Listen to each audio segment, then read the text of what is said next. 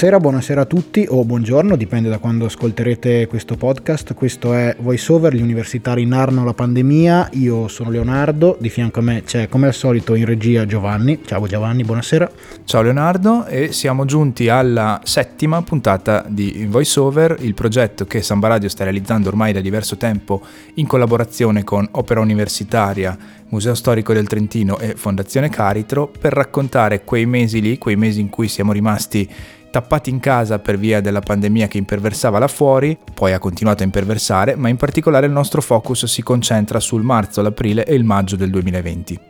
Direi che hai riassunto benissimo il focus di questo programma. Eh, noi potete ascoltarci su www.sambaradio.it che è dove andiamo in onda o tramite podcast. Direi di passare direttamente all'ospite che abbiamo qui di fianco a noi in studio, l'ospite di questa puntata a cui chiediamo di presentarsi e farci un piccolo ritratto di se stesso. Sono Nicolo Canal, sono uno studente di giurisprudenza a un, un ITN in questo momento sono al primo anno fuori corso e in tesi con gli ultimi esami. Mi piace l'arrampicare, mi piace insomma moltissimo la montagna e anche per questo ho scelto Trento come, come università e mi sono ritrovato come tutti naturalmente in quarantena nel marzo del 2020. In tre mesi in cui ovviamente non hai potuto arrampicare per, in nessun modo. La quarantena l'hai vissuta a Trento, l'hai vissuta, sei riuscito invece a tornare dalla tua famiglia? Io sono stato molto fortunato da questo punto di vista perché all'inizio proprio del, dei presagi, diciamo, della quarantena ero ancora al convitto universitario Foyer. E poi proprio l'ultimo weekend disponibile per gli spostamenti, quando insomma si, si sentiva insomma l'aria proprio di cioè sta succedendo qualcosa di veramente grave, aiuto. Ho preso la macchina perché grazie al cielo avevo la macchina e con la mia ragazza siamo tornati a casa a Treviso sia io sia lei siamo io di Treviso, lei di un comune in provincia di Treviso e mi ricordo appunto che l'ho scaricata davanti a casa sua a 30 km più o meno da casa mia e non avrei mai potuto immaginare che non l'avrei rivista insomma per tre mesi. Certo. Quindi sì, è stata un'esperienza sicuramente bella anche da questo punto di vista, bella tra virgolette naturalmente in chiave ironica, però sì, io quindi l'ho passata a casa con la mia famiglia, papà, mamma e fratello. Perfetto, un appartamento, una casa che ti permetteva invece di uscire, di avere degli spazi verdi attorno. Abbiamo una casa singola con un piccolo giardinetto, quindi sì, sono stato davvero molto molto fortunato, anche se devo dire la verità non l'ho sfruttato appieno come ad esempio mio papà o mio fratello che spesso e volentieri giocavano a pallone, anche perché ero più che altro preoccupato per la, la sessione d'esami in, incombente però sì, sicuramente andare all'aria aperta ogni tanto in terrazzo, oppure appunto quel piccolo giardinetto che abbiamo, è stato sicuramente di gran sollievo. Quindi gli spazi sono stati piuttosto comodi per voi, non sono stati un grosso problema all'interno dell'idea di essere rinchiusi, diciamo.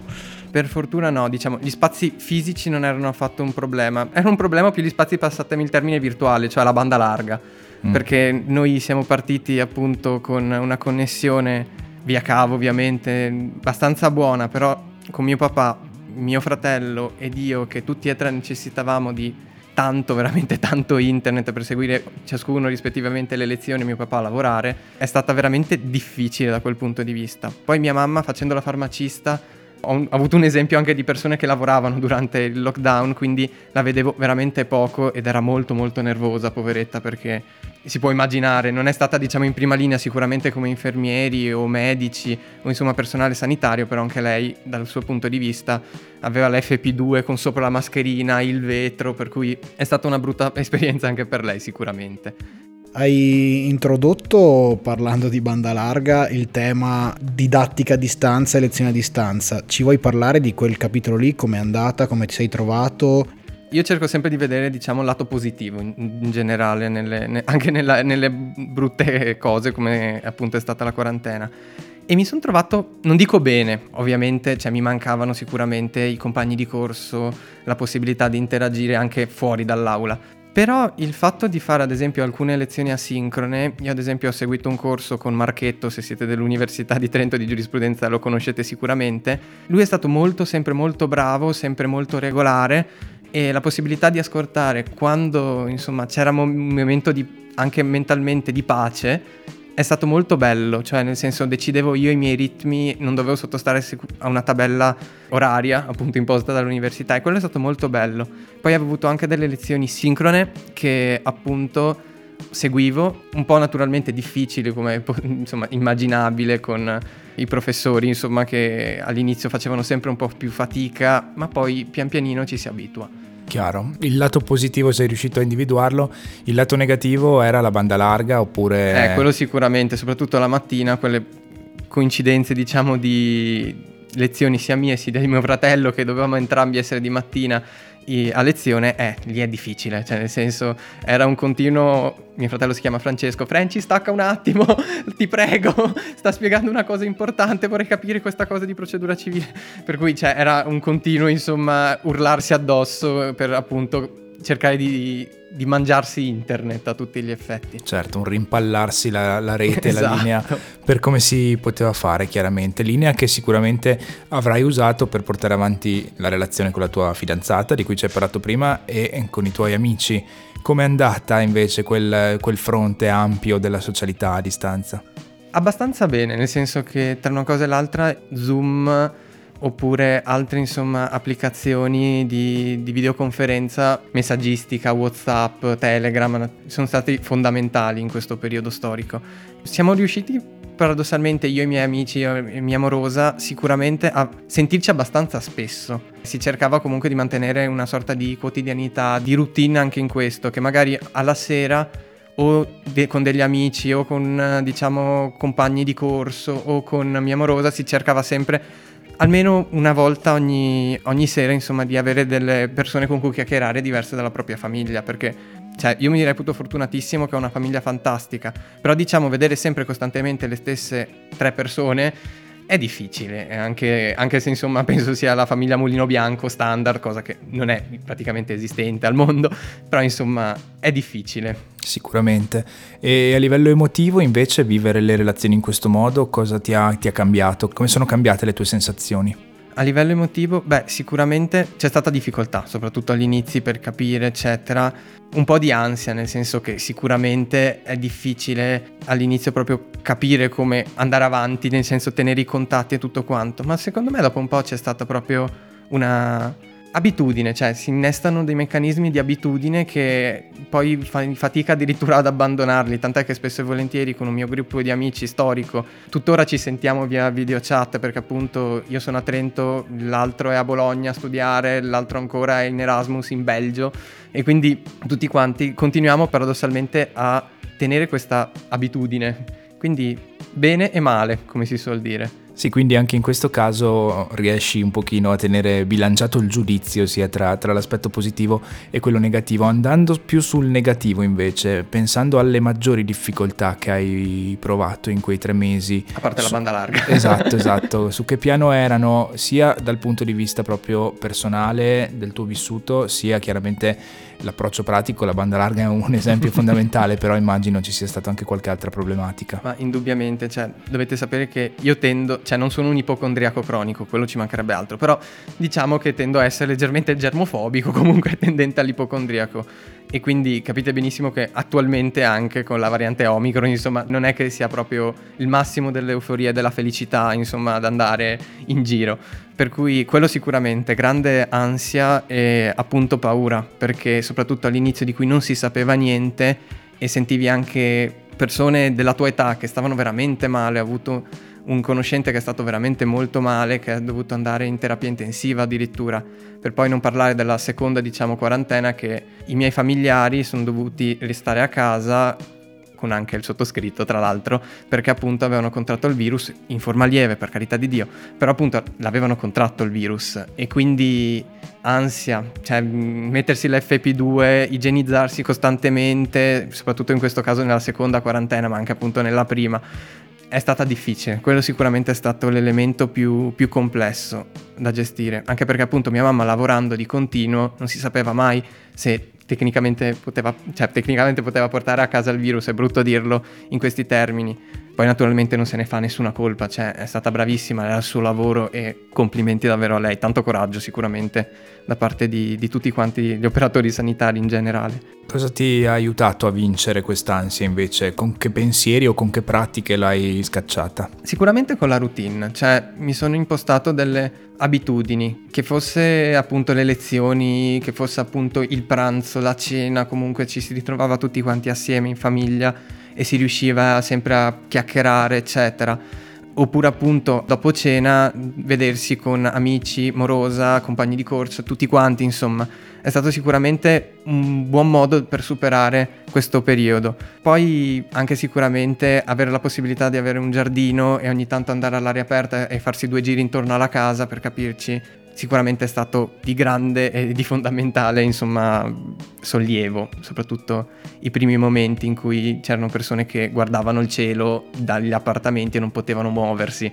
Andando più nello specifico, c'è qualche attività proprio particolare che hai cominciato a fare o che hai intensificato e che ti ha aiutato proprio a scandire il tempo e a uscire un po' da questo periodo? Qualsiasi cosa che hai cominciato a fare eh, e che ti ha proprio aiutato a, a passare questo periodo? Sicuramente cioè, mi sono visto tantissime serie televisive, come penso la maggior parte anche degli italiani, oppure film, o, o, anche soltanto cercare di leggere qualcosa di nuovo, andare nel mio caso anche a studiare, diciamo, tutte le materie che avevo, insomma, davanti. Ho cercato, diciamo, di sfruttare tutti questi, questi insomma, attività anche proprio per, oltre a darmi una routine, anche proprio cercare di non impazzire, perché possiamo usare tranquillamente questo termine perché ho visto tantissime persone in, in chat, in video chat all'epoca che veramente erano prese dall'ansia Sicuramente leggere, guardare serie televisive, film, sono sicuramente state ottime, degli ottimi passatempi anche proprio per evitare di imp- non impazzire. Per quanto riguarda invece il rapporto col mondo esterno, con i media direi soprattutto, com'è stato per te? Nel senso c'è stato a un certo punto un bombardamento di informazioni esterne sia da parte dei telegiornali sia con quei famosi appuntamenti di lettura dei DPCM, conferenze stampa eccetera eccetera. Tu come ti sei rapportato al mondo esterno filtrato appunto dallo schermo? Hai seguito? Ti sei disinteressato? Hai seguito e poi mollato? Come, come l'hai vissuta? Proprio l'ultima che hai elencato, cioè proprio all'inizio ero estremamente attivo, in particolare più che altro a riguardo delle fonti ufficiali. Tendo tantissimo a seguire notizie, news, anche a livello scientifico, nonostante faccia una laurea in giurisprudenza, mi piace tantissimo seguire determinate rubriche di tipo biologico, di tipo scientifico, virologi, eccetera però ovviamente a lungo andare cioè, ho notato che mi provocava più ansia che altro seguire proprio in maniera così attiva, così partecipata e anche purtroppo urlata spesso e volentieri a livello proprio comunicativo. Quindi ho preferito diciamo astrarmi e seguire sen- soltanto diciamo i DPCM o soltanto quando c'erano davvero dei cambiamenti di, di, di mobilità per dire ho seguito insomma i vari discorsi di Conte, però con un orecchio, con l'altro insomma magari stavo pensando alla lezione del giorno dopo, oppure comunque stavo pensando alla mia classica routine, era abbastanza un po' fatalista da questo punto di vista e aspettare insomma che, di vedere che cosa l'estate insomma ci prospettava. Concluderei passando al, al piano emotivo nuovamente, nel senso che appunto ti ha aiutato molto la routine, che hai citato anche, anche ora, ma che pensiero avevi, che speranza avevi che ti ha permesso di appunto arrivare fino in fondo, nel senso che appunto in quel momento in cui non sapevamo quanto sarebbe durata, le speranze che hanno permesso a tutti noi comunque di mantenere i piedi ben saldi nonostante tutto e di pensare questa cosa finirà e torneremo meglio di prima, c'è chi diceva, o perlomeno come prima ci siamo accontentati direi. Esatto. Eh, che pensiero avevi che ti ha aiutato ad arrivare in fondo?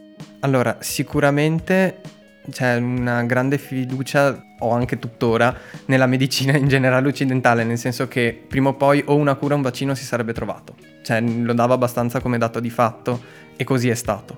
Poi naturalmente le tempistiche sono quel che sono e quindi non si poteva sapere, insomma, se la quarantena fosse durata diciamo due giorni, tre giorni, un mese, due anni, per cui sicuramente a mio parere alla normalità o una pseudo normalità si riusciva a ritornare. Come hai vissuto proprio la situazione a livello emotivo? Eh, perché prima ci hai mm, parlato un po' a livello pratico di come è stato, di come l'hai affrontata, eccetera, ma ti ha lasciato un uh, peso emotivo tutta la situazione di incertezza, oltre a, proprio al, al, alla uh, reclusione di fatto, no? Chiaro. All'inizio mm, sarò molto sincero, sì, cioè nel senso avevo veramente ansia a tutti gli effetti, ma come penso e spero, insomma, no spero, spero di no ovviamente, però come penso il 99% delle persone sicuramente un'ansia incredibile dell'incertezza del futuro c'era, perché era palpabile. Poi però pian pianino è diventata, come dicevo appunto, un'abitudine, routine, sempre, ci si è abituati. Adesso non dico mi fa impressione andare fuori all'aria aperta, quello ci mancherebbe altro, mi sono riabituato subito, insomma, a, a questa libertà però comunque tuttora, ad esempio, se una persona mi proponesse, ma sì dai, andiamo in quel locale lì che, che insomma c'è la gente, c'è magari un tizio che canta un concerto, lì tuttora ho una sorta di, anche se non è il termine corretto, ma di agorafobia. Cioè nel senso, ho tuttora una leggerissima paura di, di stare in mezzo alle persone. Stare in mezzo alle persone, soprattutto in un locale chiuso e ammassati. Quindi sicuramente questo è un peso grandissimo che ancora mi porto dentro e mi sa ci vorrà un altro po' per, per sbolognarlo, per dirla insomma in maniera un po' dialettale. Però sì, questo ancora me, me l'ha portato dentro, me l'ha lasciato insomma questa quarantena. Grazie mille. Direi Nicolò. che abbiamo esaurito le domande, quindi ti ringraziamo per uh, averci dato la tua disponibilità e per essere stato con noi. Grazie. grazie a voi invece. E quindi continuiamo con uh, la puntata di voiceover. Appuntamento fisso in coda ad ogni intervista è quello con il messaggio vocale che ci arriva puntualmente dai nostri ascoltatori. Allora, se penso al lockdown 2020, la prima cosa che mi viene in mente è la parola routine perché mm, cioè, mi ricordo che è stato proprio un continuo ripetersi della stessa giornata, ovvero che la mattina seguivo una lezione, poi andavo a fare una corsa mm, anche co- con il cane, poi tornavo a casa, altre lezioni, pranzo, pomeriggio lezioni, a volte mm, suonavo o cucinavo, insomma qualche momento per gli hobby e mm, la sera boh, film in famiglia e poi si ripeteva tutto, cioè mi sembra che sia durato sia un sacco che veramente una cosa fulminea perché appunto essendo mm, nella mia memoria una cosa così ripetitiva, cioè ogni giorno assomigliava all'altro. E ci sarà spazio per i messaggi vocali, per i vostri messaggi vocali anche nelle prossime puntate, quindi l'invito è quello di inviarci alle nostre pagine social un audio in cui ci raccontate che cosa vi viene in mente ripensando a quel periodo, al lockdown del 2020. Ora però siamo arrivati al termine di questa puntata di VoiceOver, ringrazio Leonardo al mio fianco. Grazie Giovanni, grazie a tutti voi per averci ascoltato. Questo era VoiceOver, gli studenti raccontano la pandemia, ci risentiamo la settimana prossima.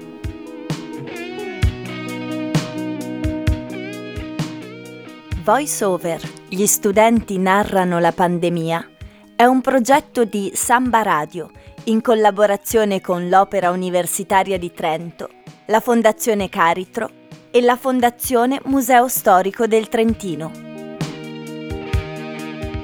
Ci trovi su Spotify e su www.sambaradio.it.